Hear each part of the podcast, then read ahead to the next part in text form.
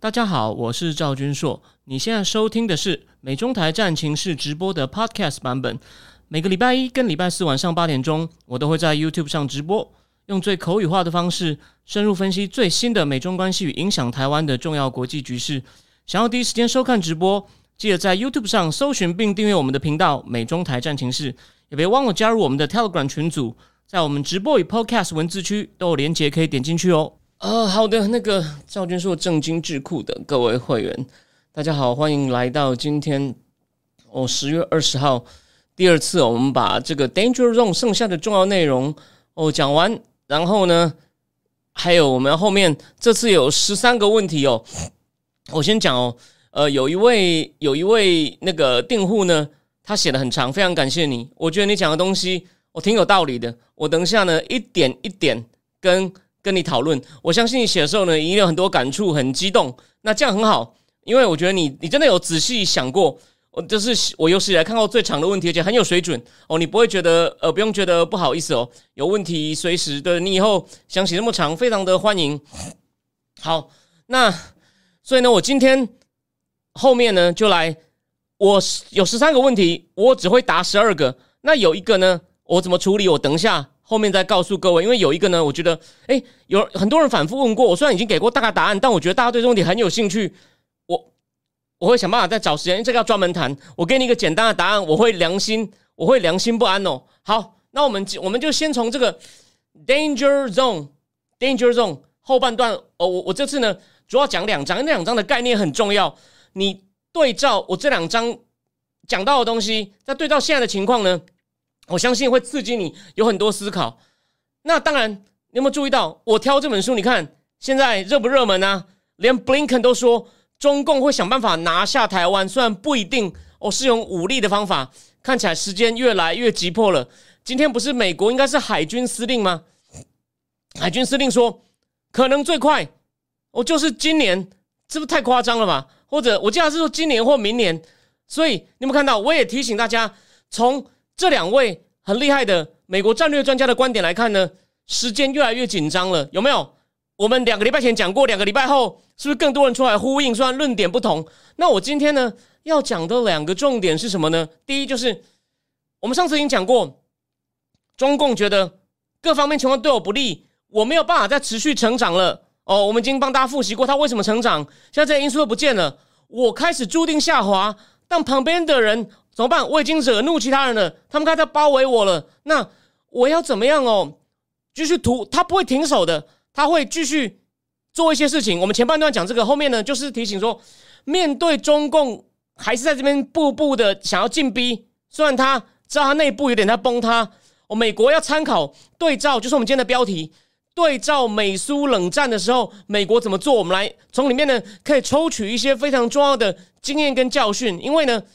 很多重要的一些动态、一些结构性因素呢，当年跟美苏冷战初期呢，还是有类似的。当然，这是这个其中一个作者 Hal Brand 他的独门的看法。他有写过另外一本书，我在讲如何从美苏冷战里面呢来抽取经验，当做今天的教训。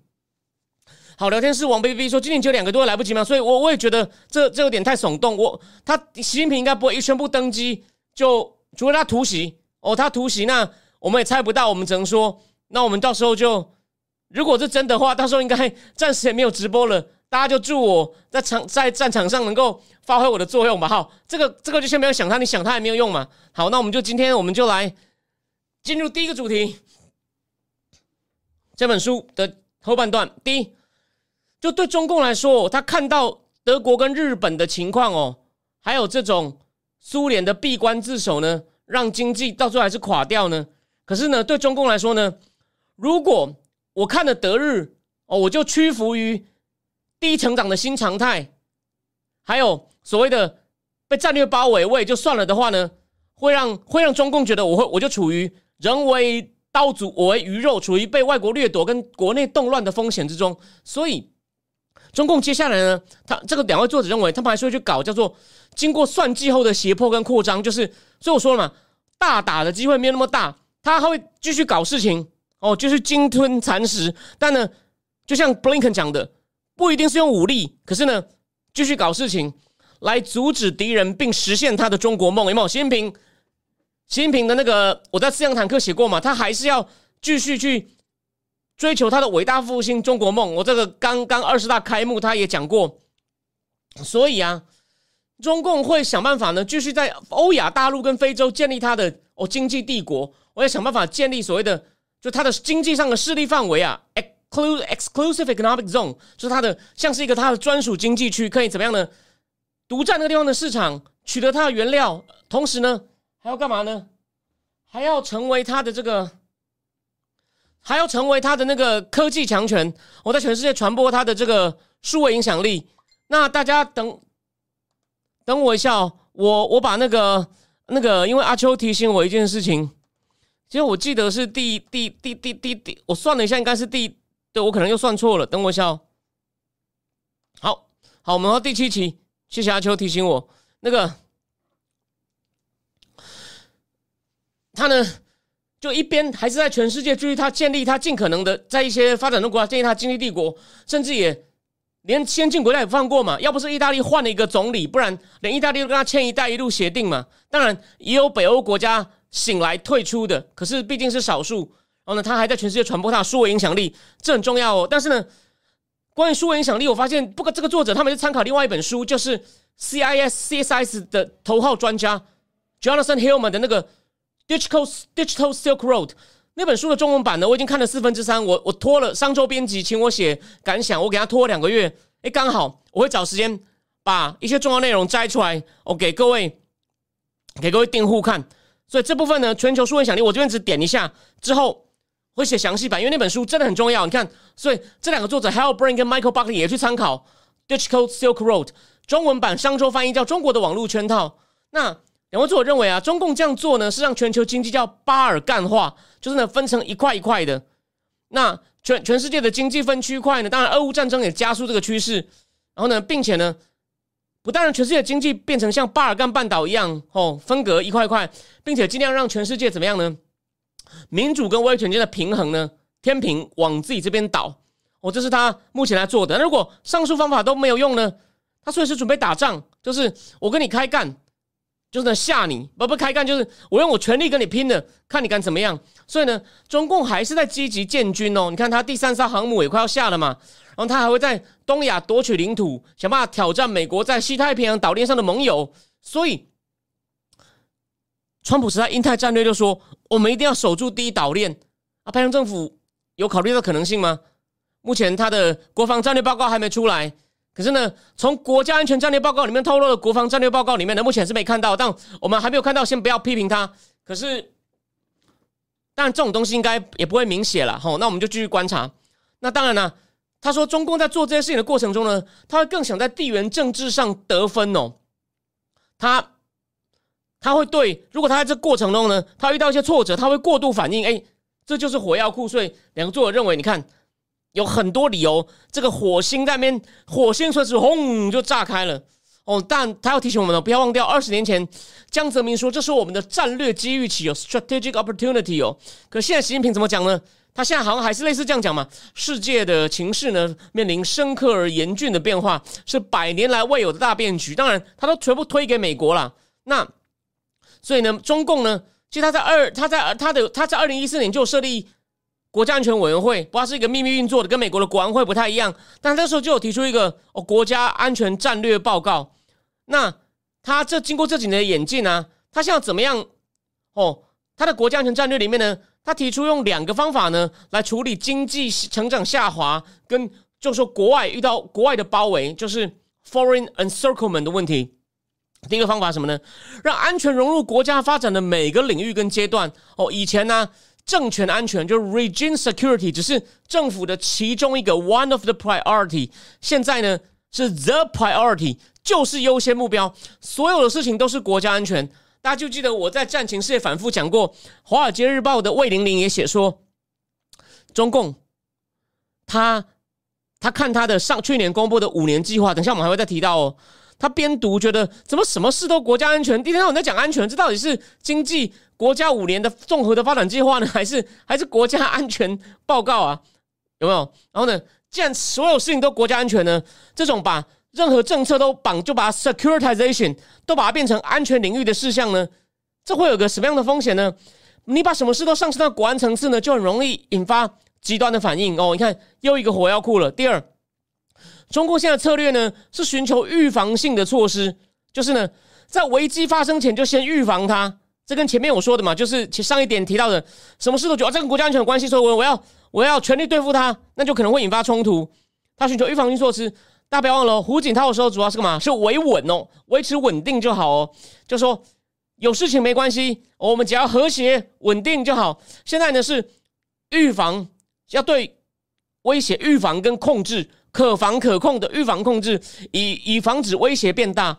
那在国内他已经这样干喽，哪里就是新疆。那现在两位作者认为啊，他们可能就会新疆，他们可能把这种新疆的情况呢，慢慢的去复制到国外哦。哦，这就是这就是风险。而且呢，中共现在还把国家安全呢。比喻为癌细胞嘛，跟我讲的恒大或者房地产危机一样，他认为你不能让它扩散。虽然他这样讲，不知道经济上已经扩散了，但这是我们战情是反复强调的。我只是提醒一下。那可是呢，重点是什么呢？那那么回过头来，他刚前面讲到中共会继续建立他经济帝国呢，在两位作者看来啊，他是陷入一个所谓的这个所谓的列宁陷阱。什么叫列宁陷阱呢？大家不要列宁以前有个理论哦。资本主义的最高发展阶段是帝国主义，因为帝国主义呢，它国内市场饱和了，利润率下降，它就要国内的寻找原料跟市场。那中共呢，现在就根本就在按照所谓呃，按照列宁的方法去做。怎么说呢？就是我刚前面讲的，他会继续扩张哦，他会他有他有两他有一个两步骤的方案哦。第一，他已经借了超过一兆美金的金额给国外，让他们去买中共。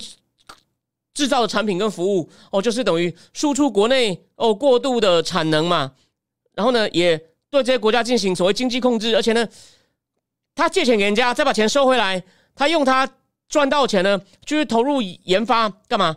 购买偷窃外国科技，而且呢，在国内用贸易用贸易障碍跟一些补助呢，来保护中共公司。所以，因为这样子问题又来了，他说，中共现在因为他用这套方法已经上瘾了，所以他无法哦。你要他放弃这个经济帝国主义呢，或者去改革他的经济呢？他就等于要他同时去打破这个政治体系里面这种所谓的官商勾结资本主义，就是给企业大量的补助。所以为什么我再复习一次，川普的贸易协定本来是要一次就签完。这边补充哦，这个这个我没有讲过，Peter Navarro 在那本书叫应该叫做《Trump Years》里面就讲哦。因为他还是觉得美国对中国让太多，把贸易协定偏签两步。他说：“如果我们能够一次全部要到啊，就可以彻底改造中共经济体系，变成一个公平，变成一个 fair 哦，而且呢，真正自由的贸易体系。可是呢，又被意思说谈判的官僚还有那些华尔街那边影响，所以他们还是让步了。大家别忘了，为什么第一阶段变第二阶段呢？补贴问题又被往后延了，因为对中共来说，你要我撤除补贴。”那我养了那么大国企哦，或者是银行不要优惠贷款，银行八成贷款都给国企哦，那这样不是把我的根都刨了吗？就是你挖我基本盘哦。所以魏玲玲跟他的最佳拍档 Bob Davis 这边是题外话哦。当初他们第一次对中共准备要发动贸易战的之前呢，他们应该是前后了，准确时间我可能要再查。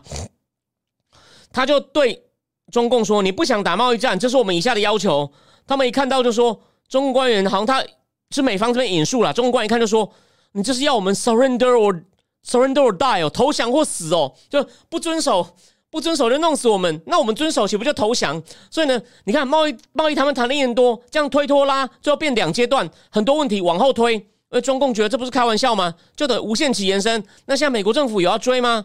没有，就做做样子而已。所以呢。扣掉那个很强的晶片不谈，晶片真的很强，但我们等下来讲，其他东西还是没有进展呢，所以我们还是对拜登政府有一些不满意跟批评的地方啊。但这件不是今天的重点。那反正呢，如果中共啊，他就放弃这个经济扩张的这种帝国主义呢，也就是说，放弃了这种他专属独占的经济势力范围呢，就等于在对手面前战略上变得赤裸。就是说，哈，你不要以为说只是有没有占到地盘，或是这是不是东南亚是否势力范围的问题哦。会被看穿，说你已经没力了，所以呢，他会持续继续打造他的经济帝国哦。那再来，好像问题又来了。可是呢，外国开始对中共这种新殖民主义开始抗拒的时候呢，哦，中共会诉诸于更强硬，包括军事介入的手段，我来保护他的帝国。而这时候，这两位作者提醒我们，他这个新帝国主义呢，他另外一个表现在什么地方？最最好的代表呢，就是习近平的 dual circulation 双循环政策。好，这个政策呢，可以说是融合了中共的 window of opportunity 跟 window of vulnerability，结合了机会与脆弱性。怎么说呢？机会是什么？让外国更依靠中共。大家不要忘了，以马来西亚来说，前面纳吉还没被推翻以前，就是马来西亚长期执政和独立的执政，国民阵线还没有被选输以前，哦，建东海岸铁路、建油管都付出两倍的价格，然后呢，阿里巴巴也都在马来西亚电商行，阿里巴巴占很大范围，大家记不记得？所以连马哈迪那时候九十三岁，第一次四年前，就在四年前就差不多这时候了。打败那那个纳吉的国民阵线，他他不是跟安华合作吗？安华还有林吉祥、林冠英父子合作。他上任以后去中国访问，第一个去杭州找马云，大家记不记得？所以说，所以为什么说这个双循环政策是融合了机会与脆弱性？机会就是让外国更依靠中共，但另外一方面呢，它要减低它的脆弱性，让中共越来越不依靠外国。为什么呢？它真有这个急迫性啊！所以你看，现在被政府打了嘛？这个我们后面会会稍微再回来谈一下。但我可能会在《泰报》写一篇，我觉得 Mula 讲的非常好，我要把他的一些观点融入我昨天听了他讲的，我会再加入一些补充哦。我有一个更完整的解释。没有啦对于美国的动机，就说美国队的那个原动机，我认为是讲的最好的。不，那但是呢，我认为他不只是满足他这个动机，他这次是一锅端呐，就是连就是那些晶圆代工的一起处理。他为什么忽然这么狠呢？诶。我要做做一些真正帮他真正他会决定下手什么东西刺激到他，我会做一些猜测，不一定对哦，供你参考。好，中共呢目前还是有七到八成的石油晶片、高端感测器 （high-end sensor），还有一些先进医疗设备是靠进口，还有九成的先进制造业设备，好像晶片被打啦，所以呢，它有它的 vulnerability，所以它的双循环的第一步呢，要打破这种所谓它自己称为被卡脖子的科技，那英文他们翻成 choking point，就是让你。呃，不能呼吸的这些点哦。那中共呢，在去年二二二零二零三月所公布的五年计划呢，就规定研发经费每年要成长百分之七，这比国防预算每年成长百分比还高哦。中共银行准备了几百亿美金，要贷款给超过一千家属于战略性行业的公司。当然，我不讲你也知道哪些嘛，一定有人工智慧啊、量子计算啊、半导体啊、高端机器人啊，还有叫 synthetic biology 合成生物，还有什么呢？那那至于在大在这个大数据上呢，中共呢建立了一个墙，我挡住自己数据不给人家看，不是那个航运船班的航运都不给人家看吗？可是呢又积极在购买偷窃别人的数据哦，大家不要忘了，在川普时代，他不是那个吗？购买了一个同性恋网站交友网站的股份，他发现啊这事太危险，他可能会拿到各资，威胁美国政要名人，所以呢这个收购案后来告吹叫 Grindle 嘛。就购买偷窃别人的数据，骇客骇进去。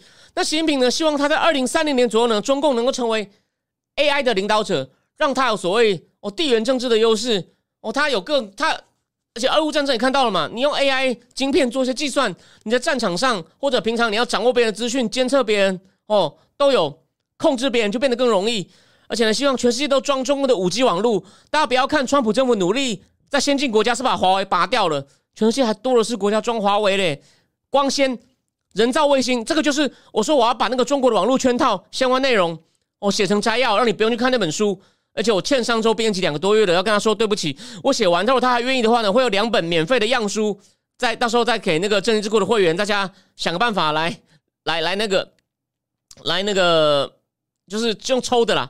反正重点就是中共这种双循环呢，就是一种反包围的策略，希望把欧亚大陆还有甚至其他。我把大陆之外的国家拉入自己的所谓的科技生态圈，他就不用担心我被美国卡脖子，我反包围。啊，最后呢，中共还在干嘛呢？拼命争取制定下一代国新一代科技的国际标准，先进晶片、云计算、大数据、五 G、智能照护、AI 等等。可是呢，问题就是我刚刚讲了嘛，习近平是野心勃勃啊，他被川普这样弄一下以后，现在被拜登又再弄了一下。哦，习近平他的应对方式是对的，可是呢？能力跟意愿嘛，他有满满的意愿，然后银行也准备很多子弹。可是这种东西，这种高科技的研发，在你也知道吗？半导体供应链那么长，美国、荷兰、日本、韩国、台湾，大家各司其分。哪是你这么快？而且你自己之前呢，因为国内政经体制不良，我在美中还在一次反复讲过了，每次搞这些自己研发晶片计划，到最后都变成骗钱的。所以呢，到目前为止，这样的作者就当然他们也是看人家的评估啦，专家评估，除了在 AI 应用的某些领域有少数几个 limited 的领域有一些明显的进步以外呢，比如说监视科技一样，我会从中国的网络圈套里面呢。我里面有很多很有趣的内容哦，我要跟大家分享。先说一下那个作者呢，他不但是 CIS 研究 CSIS 研究中共的实体的一带一路，还有网络的 digital 的数位一带一路的专家呢，他甚至还去报名海康卫视的那种销售人员培训哦，就是基本上的产品培训，他有拿到认证，让他知道多认真哦。好，那除了 AI 某些领域呢有明显发有明显进步以外呢，在其他 AI 的子领域呢？还是大幅落后美国，所以啊，他说中共现在根本就破不了这个列宁陷阱啊，他这个双循环听起来很美啦，但要做到很难，所以怎么办呢？中共要靠其他手段，其他手段来避免他落入这个列宁陷阱，就是呢，他想要突破，可是呢，你没有办法突破，他怎么防止被西方继续包围？哦，就像现在被拜登打了一大拳，所以拜爷爷。我觉得这件事是 Sullivan 弄的。那 Sullivan 怎么弄呢？我会我在文章里面写，是 Sullivan 主导。那拜登为什么这次说好了？OK，do it，do it。我会再跟你讲我的解释。